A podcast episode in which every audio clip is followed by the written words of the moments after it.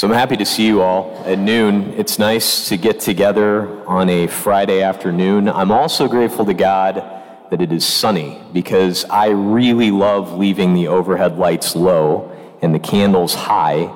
And on today in particular, with the smoke of the incense and the sunlight and just the way that it like hits the tabernacle, I feel like it's like the perfect setting to meditate on this particular solemnity. Now, this is one that early on in my priesthood, before that, I never had like the easiest time with. It's like, yeah, this is great. Like Mary's conceived. That's wonderful. And she's conceived without sin.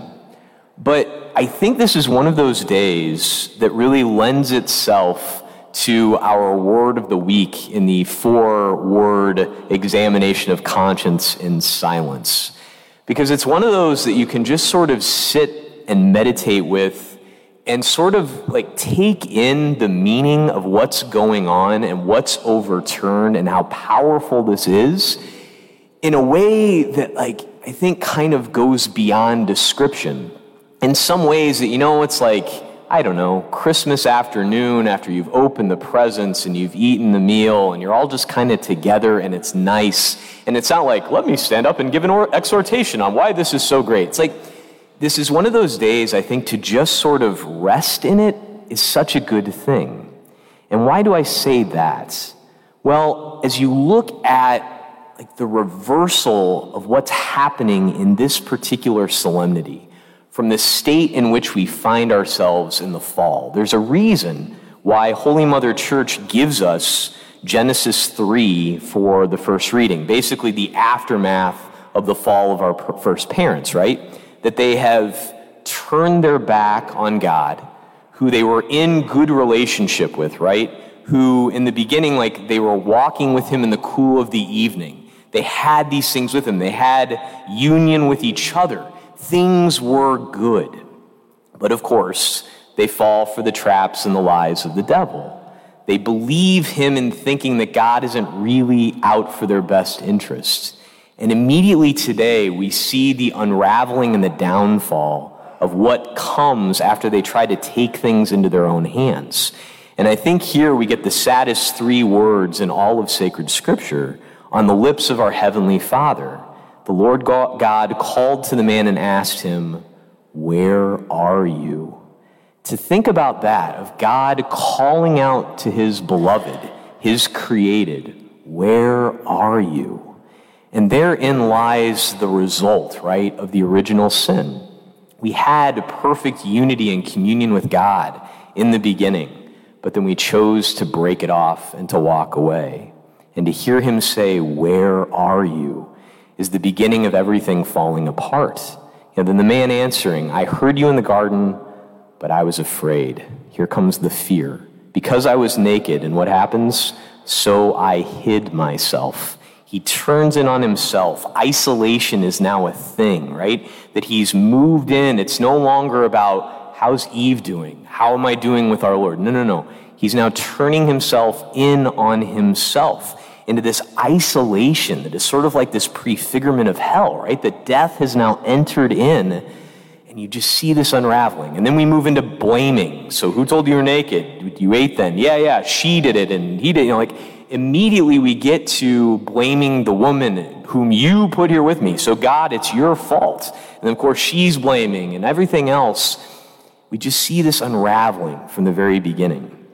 But the beautiful thing for us, right? And why this is such an incredible day, why we celebrate the Immaculate Conception, right? I mean, you know, nine months from now, September 8th, we'll celebrate Mary's birthday, and that's great. But this is one, you know, besides March 25th, where we celebrate the conception of Jesus at the Annunciation, which is the gospel we just got. But we celebrate Mary's Immaculate Conception, conceived without sin. Why? Because things are different again. God did not abandon us, even when our first parents turned their back on God. When God had to say to us, Where are you? Today, notice, He knows where His beloved is. Look at the opening of the gospel. The angel Gabriel was sent from where? From God.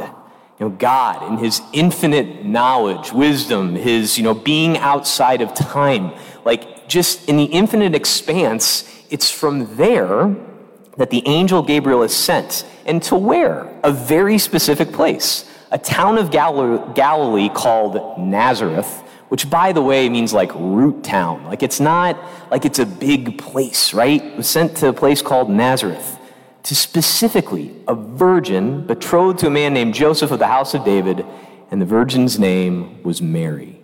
And this is the thing that I think can go right over our heads, and it's gone right over my head for so many years.